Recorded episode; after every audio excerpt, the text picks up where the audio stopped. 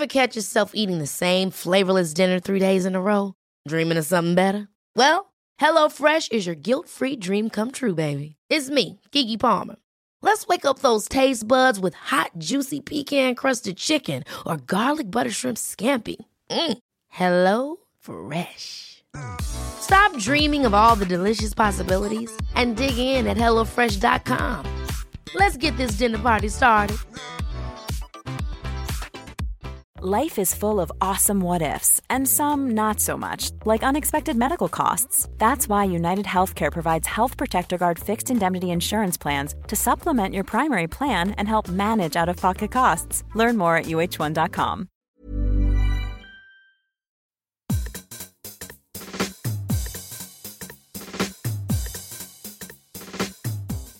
This is Eat, Sleep, Work, Repeat. I'm Bruce Daisley.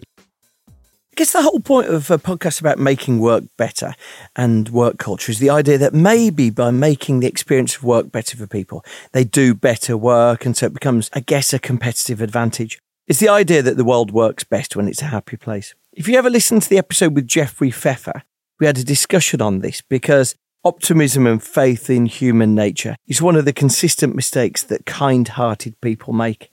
We sort of presume the world is fair, that it returns to an equilibrium of balance, of fairness.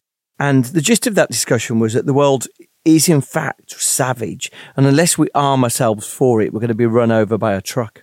On the subject of that, today's episode is about Uber. So it's based on a brilliant book that stacks of people have found themselves devouring in one sitting over the last couple of weeks. It's a book called Super Pumped by Mike Isaac. In many ways, it's the story of Travis Kalanick, the CEO of Uber. We're familiar with this guy, and you may well have even heard Mike talking about the book over the, the last few weeks. This chat will be different because we're just going to focus on the culture of Uber. And the question for me was, would Uber have been as successful if their culture wasn't so psychopathic? And secondly, could someone else adapt Uber's culture just a little bit to be slightly less blatant in their evilness?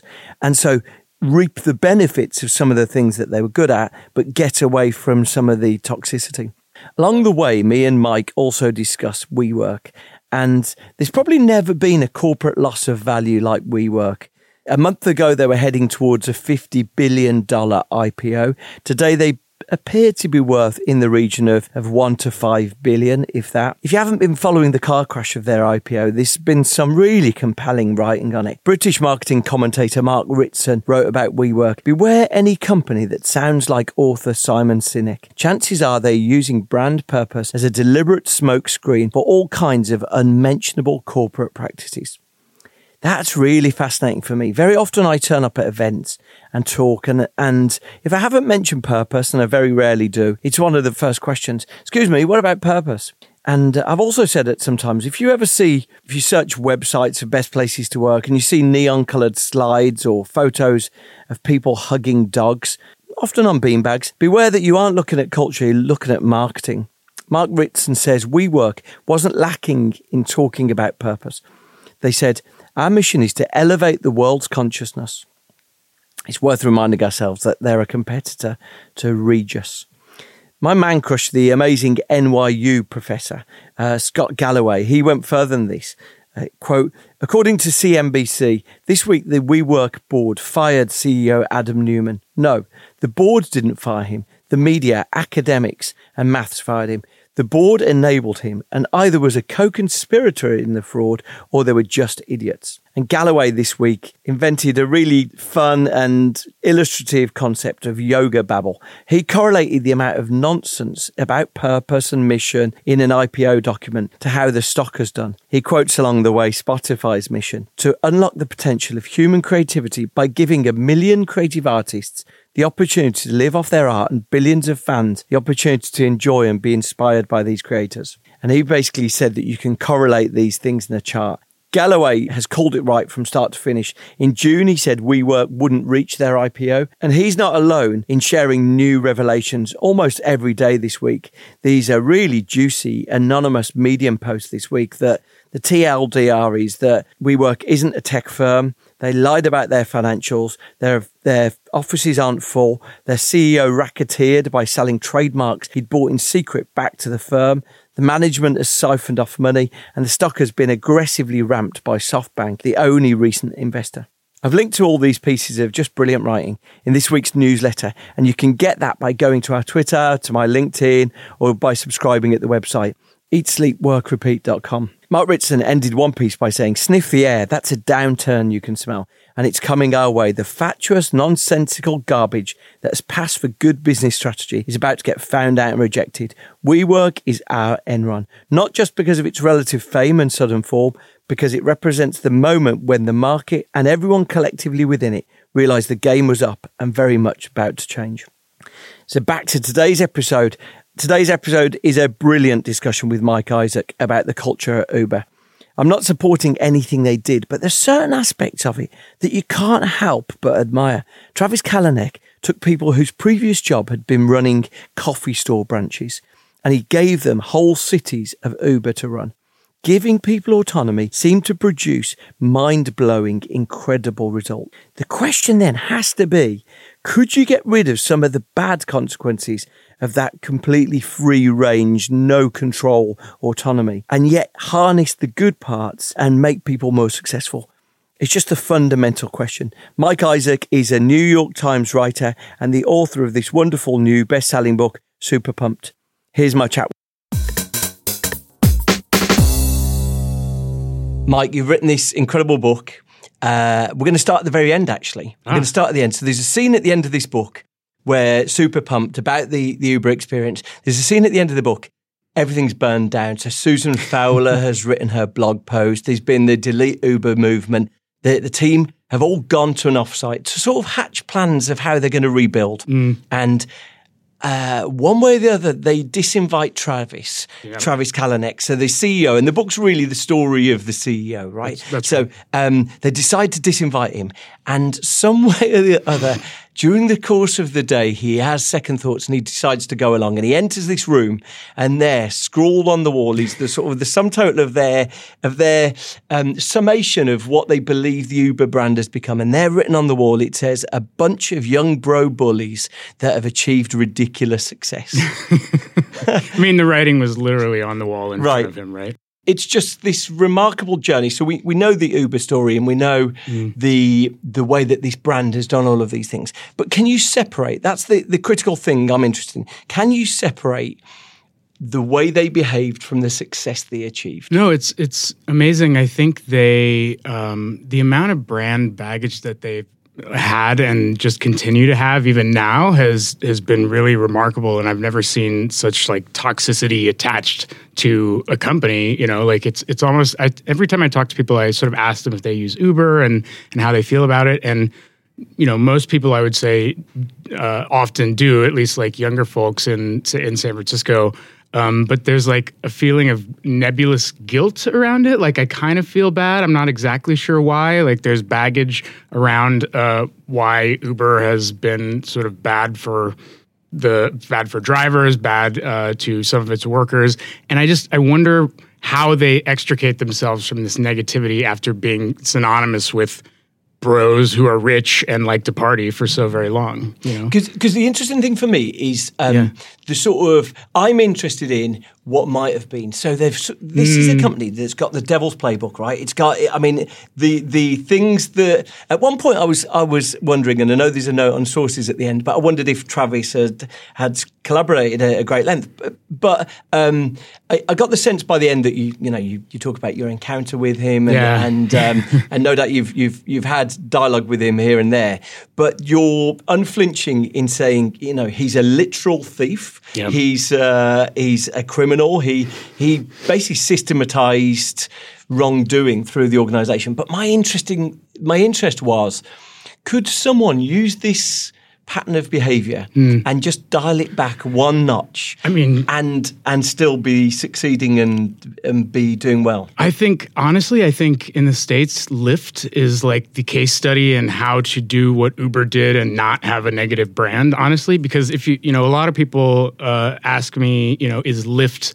a bad company? You know, are they just like Uber? And they do a lot of the same things that Do Uber they? did. Okay, because I, didn't get that impression. No, and that's the thing. They they've really uh, done this very smart branding exercise where you know at least you know inter- I would say internally the culture is not sort of uh, rife with misogyny and a lot of the really bad things that Uber got attached to. But if you look at uh, they were f- they were the first ones to do um, Uber X or like peer to peer ride sharing. It wasn't Uber; it was Lyft, sort of going and, and essentially breaking the law. Uh, they were the ones that they get like a lot of driver complaints, even though they are supposedly more friendly and safer. And they, I just think their brilliance was using Uber as this bad guy contrast to to to appear more cuddly, and then having these like pink mustaches. I don't know if you remember Yeah, pink mustaches on the yeah. cars, and it just it was a it was a way to contrast themselves as the good guys. Though I think they probably got largely a pass on that because a lot of the behavior was the same. Because uh, you know, inevitably, this is such a wonderful page-turning book that the inevitable comparison is going to be with John Carreyrou's Bad Blood. Mm-hmm. Oh, yeah. But it's it's a bit like. It- it- It's not even close because this is really a serial killer at the helm. Where, whereas Bad Blood, Elizabeth Holmes was sort of behind the scenes and she was all about the presentation and, Yeah. and creating this whole illusion. Whereas Travis seems to revel in, he seems to revel in it. I don't know if that's Yeah. true. No. But, you know, when, when Dara came in, Dara's objective seemed to be let's not be in the news for a year. Yeah, And, yeah. and Travis seemed to kind of love being in the news. I, I think he, you know, his whole philosophy was sort of, you know, it, we're not breaking the laws because the laws are sort of stacked against us in the first place, or they, or, or you know, like they they were designed to protect whether it was the taxi unions or uh, uh, officials who were in bed with them. Like the the way they were written were kind of just against uh, competitors even coming in. So in his mind. Um, breaking or at least very much testing the boundaries of what was acceptable in in in pushing into these markets like made total sense right and then uh, eventually that moved into uh, things like Greyball which you know we talk about in the book is this like essentially systematized obstruction of justice and ways to like avoid lawmakers or uh, uh, sending like mass texts out to drivers to avoid you know getting pulled over and cars impounded so they really they found ways to automate uh, automate evasion of the law, which you know I, I don't know. I mean, you could the framework that they had in mind. It wasn't unethical because the system was un- unethical. I remember someone talking about there was a London taxi firm called I think four or five iterations ago it was called Hailo, and at, Oh, I remember at, that, At yeah. one stage, they were both worth about five hundred million dollars, and yet Uber went on this incredible trajectory. And these these bits in the book actually where a three month stay, a three month time gap passes, and in then the next time you're reading, they're in India and they're in you know they're sort of got thirty percent of the market in China, and and just the growth clip was remarkable for any business. It really was about the the amount of money that they raised too, and just like throwing money onto this fire to to to to grow as fast as possible. I think. Could someone a degree more benign in their cultural ambitions have achieved that, or did you need Yeah. to? You articulate very clearly all the way throughout. Travis was win at all expense, and so right. you know t- to the previous answer that you were giving, his view was the law is not what the law says; it's the law; it's what happens. Yes, that's right. And I, I think the, I think, you know, all of the executives I talked to in the book, all the people who have, um, uh, some who eventually have to like part ways with Travis and push him out, still have really conflicted feelings around him, just because. Uh, not only was he incredibly charismatic, and I think you have to be really charismatic to get some of this stuff done and to to rally your team to support you in in potentially breaking the law, but he um, you know, they wonder can you build a world changing company without being a jerk, you know, or without like being this sort of hard charging person who has to, uh, you know, essentially bully your competition, but push past regulators. And maybe in the case of say like Facebook or or Twitter or you know companies where they sort of grew organically in the software world, but you know Uber meets the physical world and has to fight against like you know pretty tough industries, and perhaps you need sharp elbows to push in there. I just I do wonder whether a, a, a, friendlier version of Travis would have been to be as successful. And I think that still bothers people in the company today. Maybe they had to do it that way. Yeah, because it's an interesting thing. I previously worked at Google, and, and I think oh. it's fair to say of tech firms that they, whether they intend it or not, they're building a new elite. They often they often go and look for, for candidates in elite universities. They look for the best. They look for the, the, the most qualified Uber very, very consciously didn't do that. Mm. There were hmm. people who were going to run cities who, whose previous job was they were running a branch of Starbucks. That's I mean, right. I, I, part of me loves that sense that you know your narrative isn't determined by the school you went to, but it's sure. by your degree of ambition. It's sort of you know I, th- I think the the idea of meritocracy can be, can go both ways. Thorny. That's right. Um, but to pluck people, I used to work in a fast food chain, like my first job, and it was always inspiring where you'd see people who had no qualifications become the manager of the store because they had yep. a degree of elevation. Oh, and yeah. modern work, often, you know, if you're an Amazon warehouse worker now, you don't have that degree of self improvement. This is, I would, so I, I really like that. I mean, I used to be a doorman at a bar, right? And like I and then started freelancing and steadily moving up. And I like the idea. And I think, you know, Travis in a ideal world believe that um, people would rise to the level of success that they could provide for themselves. I don't I don't think that exactly works out just in the you know framework of Silicon Valley and and who succeeds and how they succeed. But but I do give him credit for letting uh, letting these uh, young workers prove themselves and and try to sort of uh, build up these cities. And like I really do think actually you know it ended up coming back to bite them later on when they couldn't control it. But some of the brilliance of how he set up Uber uh, was just to form a bunch of little startups essentially around the world, and each manager kind of becoming the owner of their own little fiefdom. And uh, it made sense because perhaps you know a guy in Miami might know how the landscape works better than someone at, back at San Francisco headquarters who doesn't know the best way to attack it. So it was a very decentralized system that worked for a while until it grew into a monster and didn't.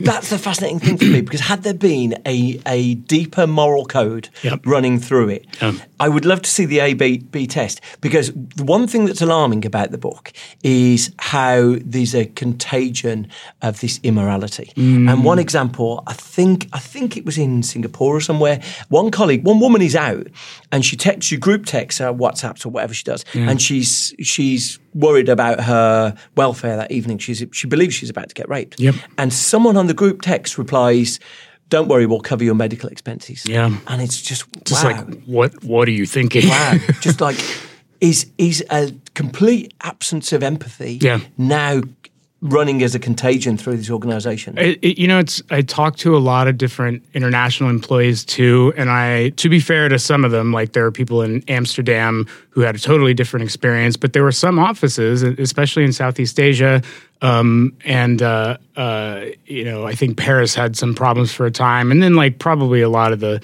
the states and in San Francisco in particular, just where the the locus of Travis and his lieutenants were, just kind of you know it was more about hitting your numbers and and and any sort of bad behavior was really ignored. In brazil there was a manager who threw a coffee cup at someone's head because they weren't able to like make their you know trips number of trips like uh, uh, proper uh, you know the rise to the occasion that they were supposed to. And and and no one really got punished if they were doing well. And that's what i think was bred into the culture. Like as long as you get your work done or as long as you hit your targets, then you can get away with all the other bad behavior. Behavior. It's almost inevitable, isn't it, that you you can't keep all of the winner all expense stuff without without tolerating some of these very very bad behavior. Yeah, and and and you know, again, uh, you have to look at, and I think that's why 2017 in the book and in, in the news was so important because it wasn't just Uber coming to this, like, what are we willing to accept moment. It was, you know, Susan Fowler, this employee who wrote this blog post that blew up. Uh, later, it was the Me Too movement that sort of just like rocked through Hollywood and then, you know, much further beyond. And I think, I think it really talked, it set off like a discussion around what, is acceptable in workplaces in general. You know, I see even now. I look at like Slack rooms uh, inside of different organizations, inside of the Times, inside of you know some of the tech companies I cover, inside of like Google and Facebook, and those conversations are just very different now, right? Like what what women are willing to put up with, what they feel like about harassment, and I think it's you know I think it was growing in a lot of different places uh, around you know probably bubbling up between 2016 and 2017 but uber got uber sort of was thrust into the spotlight and, and set on fire, almost self-immolated, just for everyone to see and melt down. And then and then we started seeing that in other companies. Yeah, when you see people like Susan Fowler, who has zero power, she'd left the company, mm. she'd gone somewhere else, 26-year-old uh, engineer, or, or, for me, when I see Greta Thunberg, and I, am mm. always sort of, as an optimist, I'm always inspired. Oh, people with no power can change the world. Absolutely. And I just wonder if we, unfortunately, pay too much attention to these things, and they disguise the fact that the world's just a deeply unfair, and, and whether these are actually, unfortunately, mirages that are giving the optimists amongst us hope. I, um, I mean, like the, the so the more cynical view of my book at the end um, is that everyone got rich and and Travis is onto his next startup, and a lot of the other um, bros who got in early are multimillionaires and doing their next fund, and so sometimes I wonder. I mean, I do I do get hope from some of the young entrepreneurs that I talk to who at like book signings are like, look, I don't want to build my startup like Uber. I want to do it a different way. I want to think about culture and DNA of our company very differently from the very beginning. And like that is hopeful, you know, and and the idea that you can very intentionally think about that without sort of falling into a nightmare later on. But I don't know. I vacillate back and forth between optimism and and we're all doomed. yeah. Because so let's briefly look at these values that Travis. I think Travis created these values, right? I mean, I mean, they're, just they're just worth looking at because they're so remarkable. Oh yeah, and to some extent, oh my god, I mean, as an illustration of someone's character. Firstly, to someone to sit down and craft these, if anyone's tried to do anything that, uh, that's as thoughtful as that, this this isn't easy stuff. So these values, totally. I think there's about thirteen or fifteen of them. For, uh, Fourteen. Okay, and so these things like always be hustling, toe stepping. Yep. Are there any others that stand? Making magic, and then. Um, uh, Super Pumped, which is the title of the book, right? And and Super Pumped. Uh, I mean, I I just I love them because it's an attempt at um, providing a vision and like sort of like forming what that culture is, but also I think Travis just lacked the self awareness to realize. I mean, I, the, he rolled these values out at a company retreat in 2015 in Las Vegas. Uh, which cost $25 million and had Beyonce as the like performing act, right? So it was sort of like we're we're trying to form values in a company culture, but also it was a lot of posturing around what they thought a tech company should be. It was an emulation of Amazon, but like run through like a bro speak translation engine, like just very sort of you know. And half the people in the audience were like, "Yeah, this is this is great," and the other half were like, "What is going on? Like, right, what okay. is he talking about? Is this a joke?" And so, I I like appreciate the idea of of like you said, forming that culture, and I do think that trying to provide a framework for what you want your company to be is important, but I just I don't know. I think he really lacked some of the self awareness around what that looked like, and and perhaps maybe he wasn't the right person, or maybe he needed better people around him to curb curb some of that. Yeah, you know? but I mean, the version, there's one version of it, but exactly as you said previously, the this version with this these extremes of behaviour, this machismo unbound, yep. actually ended up making him a billionaire. And maybe yeah. the version where you know there was there was a degree of refinement and there was a degree of decorum, he would not have achieved anywhere near the success. It's sort of the super pumped and all aspects of that. Bring to mind Steve Ballmer's. Um, oh man! Oh my God! you know, the developer like thing. Those yeah, yeah. famous things where he used totally. to charge on stage. But then when you cut to the crowd, the crowd at Microsoft were men of a certain age. that, you know, it was it was not a kill at all. They just had like this incredible market power. And um, at, at, one stage during your book, you sort of you realise that there's a dawning realization that the company doesn't have a um, a reputation problem. It's got a Travis problem. It's, it's yeah. purely down to everything that stems from him. And so that begs for me the question: Does an organisation become its leader? Mm, I really, uh, you know, you know what? Like just following companies uh, in the, just in the valley. So I've been covering tech since 2010 and got to see like the rise of Facebook and you know later stage Google. And I really do think they take on the character of the founder. I think like founder culture.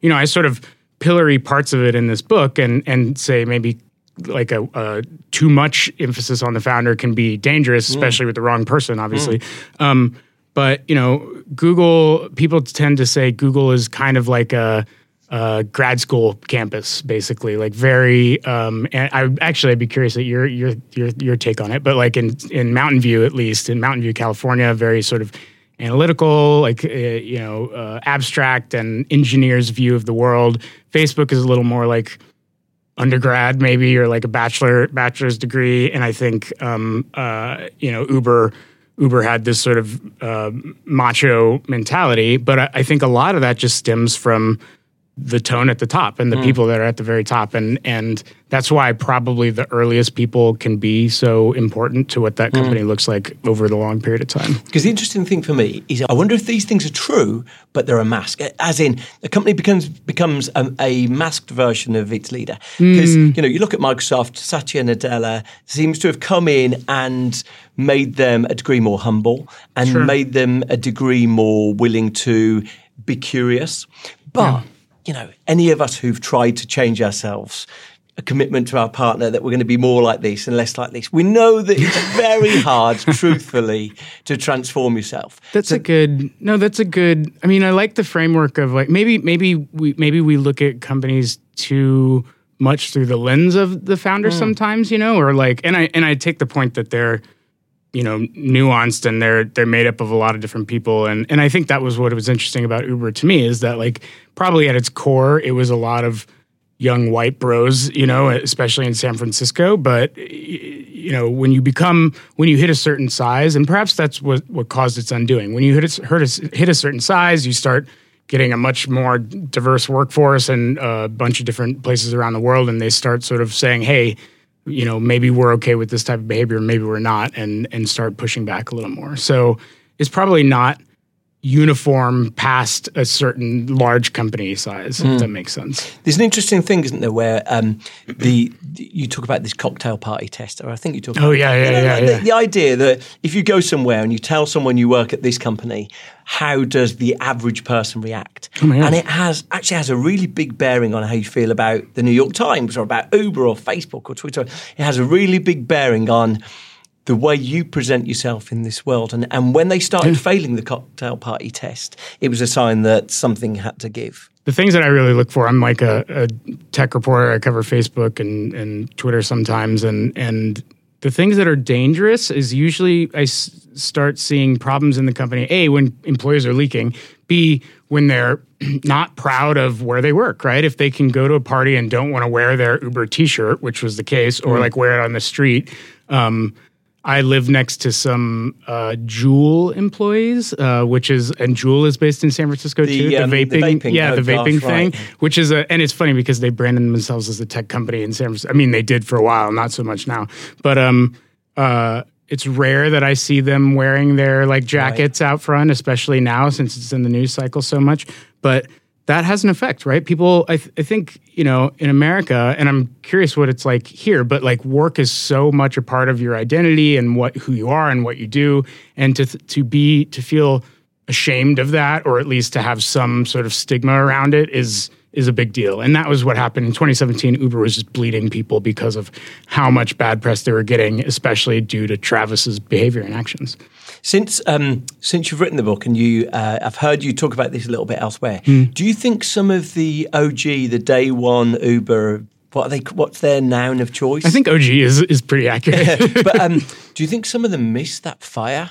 Uh, uh, you know, back in the day, you said people used to be given a fierceness score. if you, uh, what's it? I don't know what that's out of, but say if it's out of ten, if someone's like an OG yeah. fierceness ten, oh yeah, do they miss that fire? It's very interesting now. So we're two years into the Dara Khosrowshahi yeah. administration, the new CEO. He's been this sort of like calming force, I guess, or even keel person, uh, basically on an apology tour, trying to say we're a different company now. And I don't know if it's like a cycle of new people coming in or just the um, desire to have that founder who, you know, for all Travis's faults, and he had many, he also was able to like really rally employees and really instill that sense of purpose and vision and like say look we're going to take over the world of transportation. We're going to be amazon for cars. We're going to move people and things everywhere right?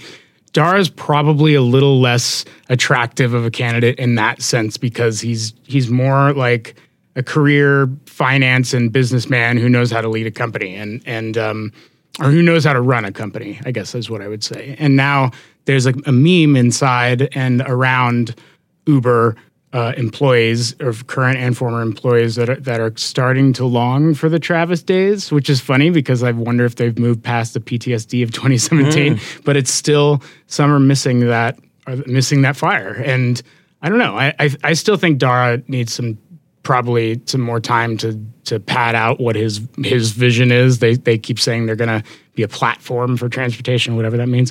But um, but it's there. That longing for that passion is there. It's interesting. The reason why that particularly interests me, as someone who's sort of fascinated in culture, one of the things about culture is that you know they say that. Um, emotional intelligence and books on emotional intelligence is one of the greatest gifts to psychopaths because if if psychopaths can read these books and learn oh how gosh. to mimic patterns of behavior yeah. that's one thing but then i think well okay maybe sort of trying to learn about how to improve workplace cultures is a gift to psychopaths that they can sort of they can take certain parts that work certain parts that don't work and fashion something that's ruthless oh, but maybe man. like one degree less ruthless than or you know you just don't do the blatantly ridiculous things. And so I'm interested whether what we're learning about culture, that fire does seem to have been a differentiator Absolutely. at Uber. And can you have the fire but still be good guys? I really wonder. There's an alternate version of history in which Travis was able to mature as a CEO and sort of one one problem I think as as uh, in startup land at least is like you see yourself as scrappy. You sort of um, are trying to fight the big guys and and you don't see yourself as the big guy in the room. And at some point, I don't know when that tipping point was, but Uber became the big guy in the room, mm. right? And whether that was because they raised more than $10 billion, you know, in private capital, whether that was because they operated in hundreds of cities around the world, or the cost of taxi medallions were plummeting and cabbies were literally killing themselves, right? Like they they became the big one. And I don't think they, I think the problem for some is that they, for some leaders, they don't always see themselves that way and might still act as if they were a startup. And I think that was really important to Travis.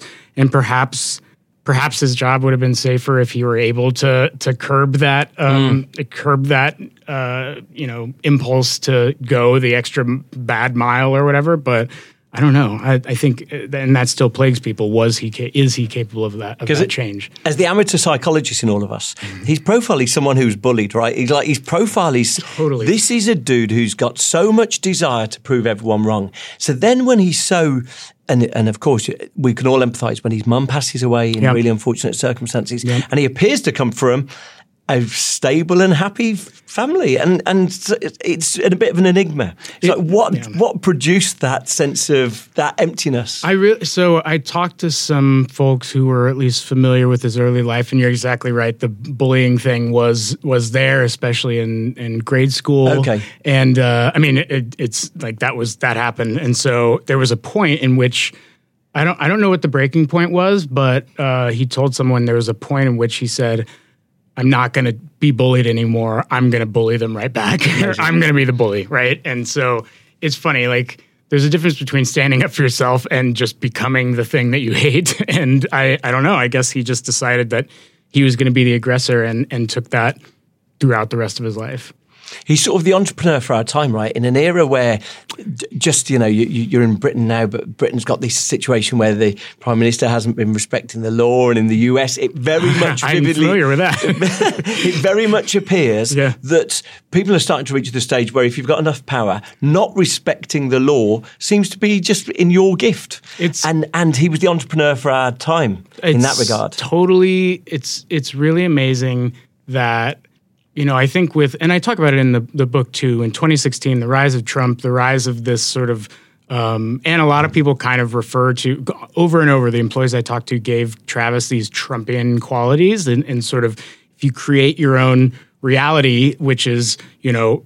I don't have to abide by these existing norms because I don't like where they got us in the first place. So my way is a better way. There there can be people who believe in that and follow that. And you know, I think a lot of people. I'm a NYT reporter, so I have to sort of abstain from assessing a judgment. But I think a lot of folks are really scared or sort of wonder: is it going to go back to how it was, or do we get, get back to a sense of decorum that we used to have for whatever those rules were? And I, I don't really see that. I feel like the kind of the cat is out of the bag, like and and this this sense of Trumpism or not having to, at least in the states, Trumpism not having to like abide by existing norms has only really strengthened and emboldened other people to do the same mm. thing. You mm. know, I, I wonder just um, briefly moving on to sort of corporate governments, sure. governance, and things like that. And and Uber is one of these organisations that follow very much in in I think Google initiate all these things. Yeah. The, these 10x stocks, the, these mm-hmm. stocks where you've got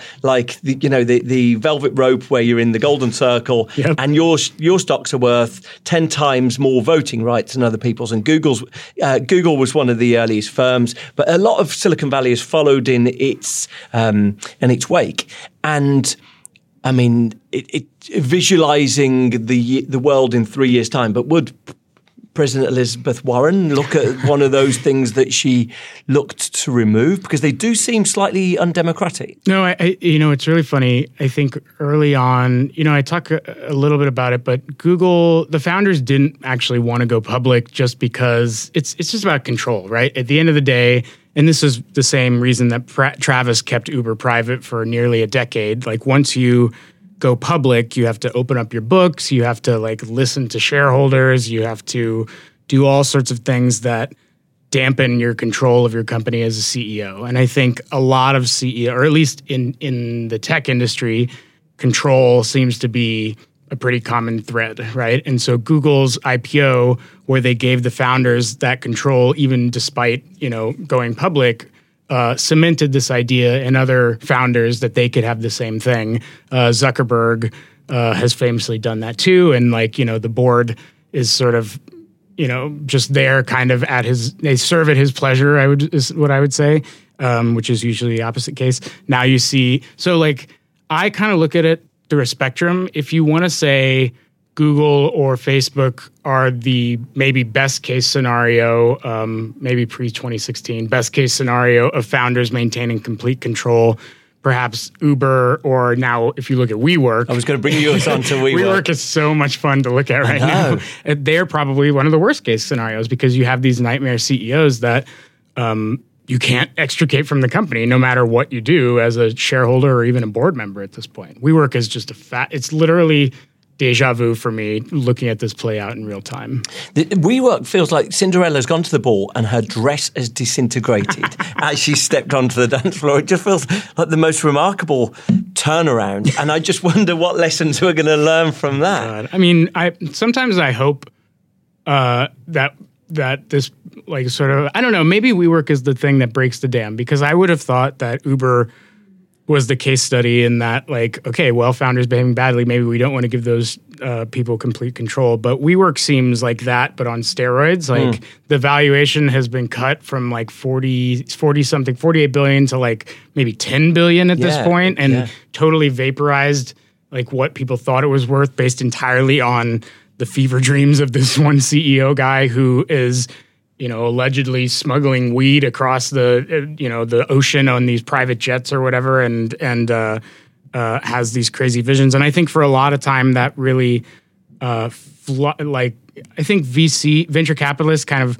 maybe look for that sense of you know passion or craziness or uh, vision eh, when they're investing in someone, but perhaps it's not always uh, telling of, of a winner, especially in, in this case, you know. I can see why they would, because the moment where everything goes wrong for Uber, their valuation drops by about $20 billion. Mm-hmm. Right? So, so, it suggests that while the illusion was still being presented, the company was worth significantly more. And so if you can maintain the halo around these these leaders, then the, from the investor's point of view, this is a this isn't a lose. You know, you, you can you make the company seem more than it is. But um, absolutely, yeah, th- there's definitely big lessons from the WeWork experience? I mean, I, I, the the thing I would say to be fair to you know, I guess WeWork or even Uber, or basically all founders is like I think you have to have a sense of like unflagging optimism when you're a founder because everything is totally stacked against you, right? And like you know, unlike a journalist like me who's constantly pessimistic or cynical, like you have to believe that in spite of the odds of this, you know, whatever incumbents trying to make you fail or people not wanting to use your product, that you can make a change in the world, right? And and that's really hard. And I think probably the people that do best in that case are the ones who are are the visionaries can, and can incite that fire. And and Travis was one of them. Perhaps Adam Neumann uh, at WeWork was one of them. I'm not quite sure, but um, but yeah, I think I think that's the the flip side of being a founder. With my chat with Mike Isaac after this. Ever catch yourself eating the same flavorless dinner three days in a row? Dreaming of something better? Well, HelloFresh is your guilt-free dream come true, baby. It's me, Keke Palmer. Let's wake up those taste buds with hot, juicy pecan-crusted chicken or garlic butter shrimp scampi. Mm. Hello Fresh. Stop dreaming of all the delicious possibilities and dig in at HelloFresh.com. Let's get this dinner party started. Many of us have those stubborn pounds that seem impossible to lose, no matter how good we eat or how hard we work out. My solution is PlushCare.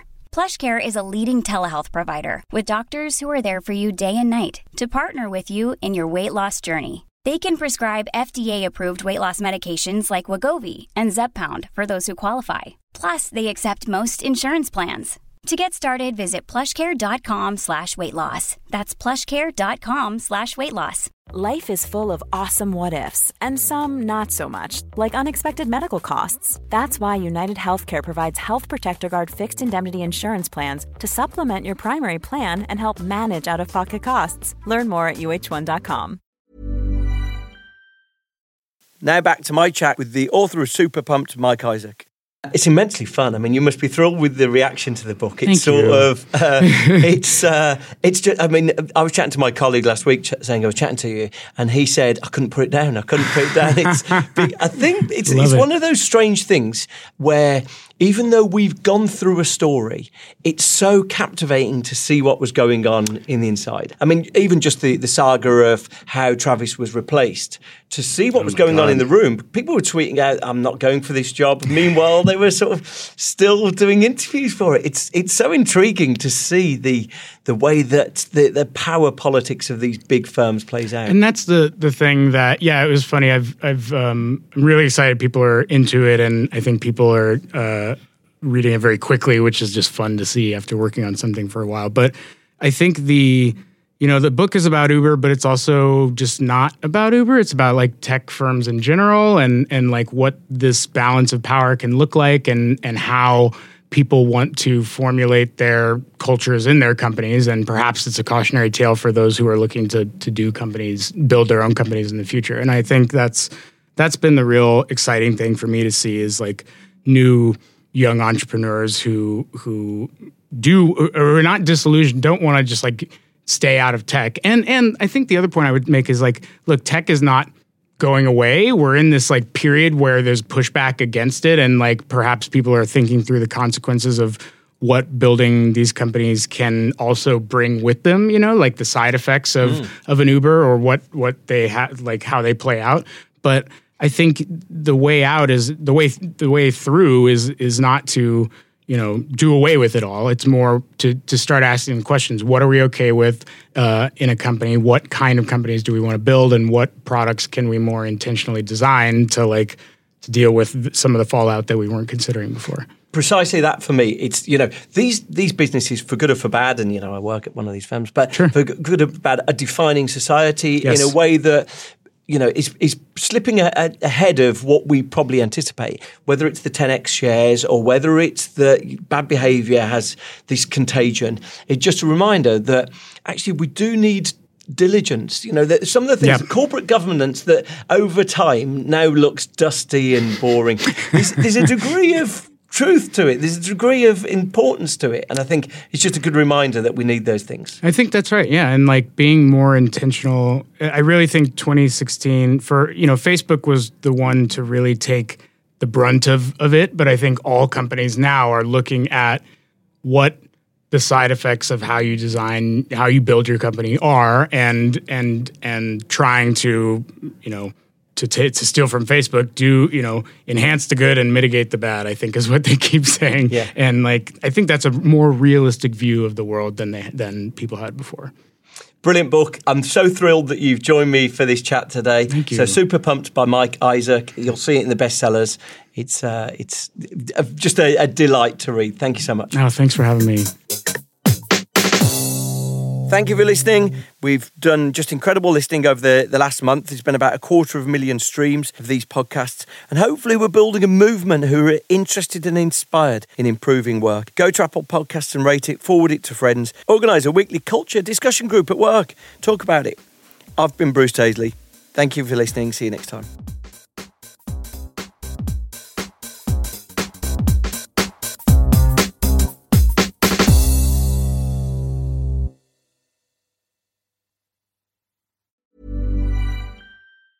Mom deserves the best, and there's no better place to shop for Mother's Day than Whole Foods Market. They're your destination for unbeatable savings, from premium gifts to show-stopping flowers and irresistible desserts. Start by saving 33% with Prime on all body care and candles. Then get a 15-stem bunch of tulips for just $9.99 each with Prime. Round out Mom's menu with festive rosé, irresistible berry chantilly cake, and more special treats. Come celebrate Mother's Day at Whole Foods Market. Hold up. What was that? Boring. No flavor. That was as bad as those leftovers you ate all week. Keke Palmer here, and it's time to say hello to something fresh and guilt-free. Hello Fresh. Jazz up dinner with pecan-crusted chicken or garlic butter shrimp scampi. Now that's music to my mouth. Hello Fresh. Let's get this dinner party started. Discover all the delicious possibilities at hellofresh.com. Even when we're on a budget, we still deserve nice things. Quince is a place to scoop up stunning high-end goods for 50 to 80% less than similar brands. They have buttery soft cashmere sweaters starting at $50, luxurious Italian leather bags, and so much more. Plus, Quince only works with factories that use safe, ethical, and responsible manufacturing. Get the high-end goods you'll love without the high price tag with Quince. Go to quince.com slash style for free shipping and 365-day returns.